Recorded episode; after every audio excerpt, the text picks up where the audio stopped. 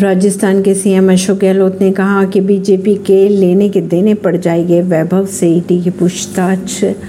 को लेकर सीएम ने कहा बात करें अगर राजस्थान के मुख्यमंत्री अशोक गहलोत के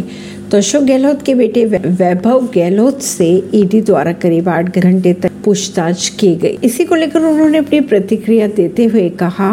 ईडी e वाले पॉलिटिकल माइलेज लेने में लगे हुए हैं उन्होंने आगे ये भी कहा कि यह बीजेपी का राजनीतिक खेल है और इसकी प्रतिक्रिया राजस्थान के गांव-गांव में पहुंच चुकी है और बीजेपी के लेने के देने पड़ सकते हैं परवीन सिंह नई दिल्ली से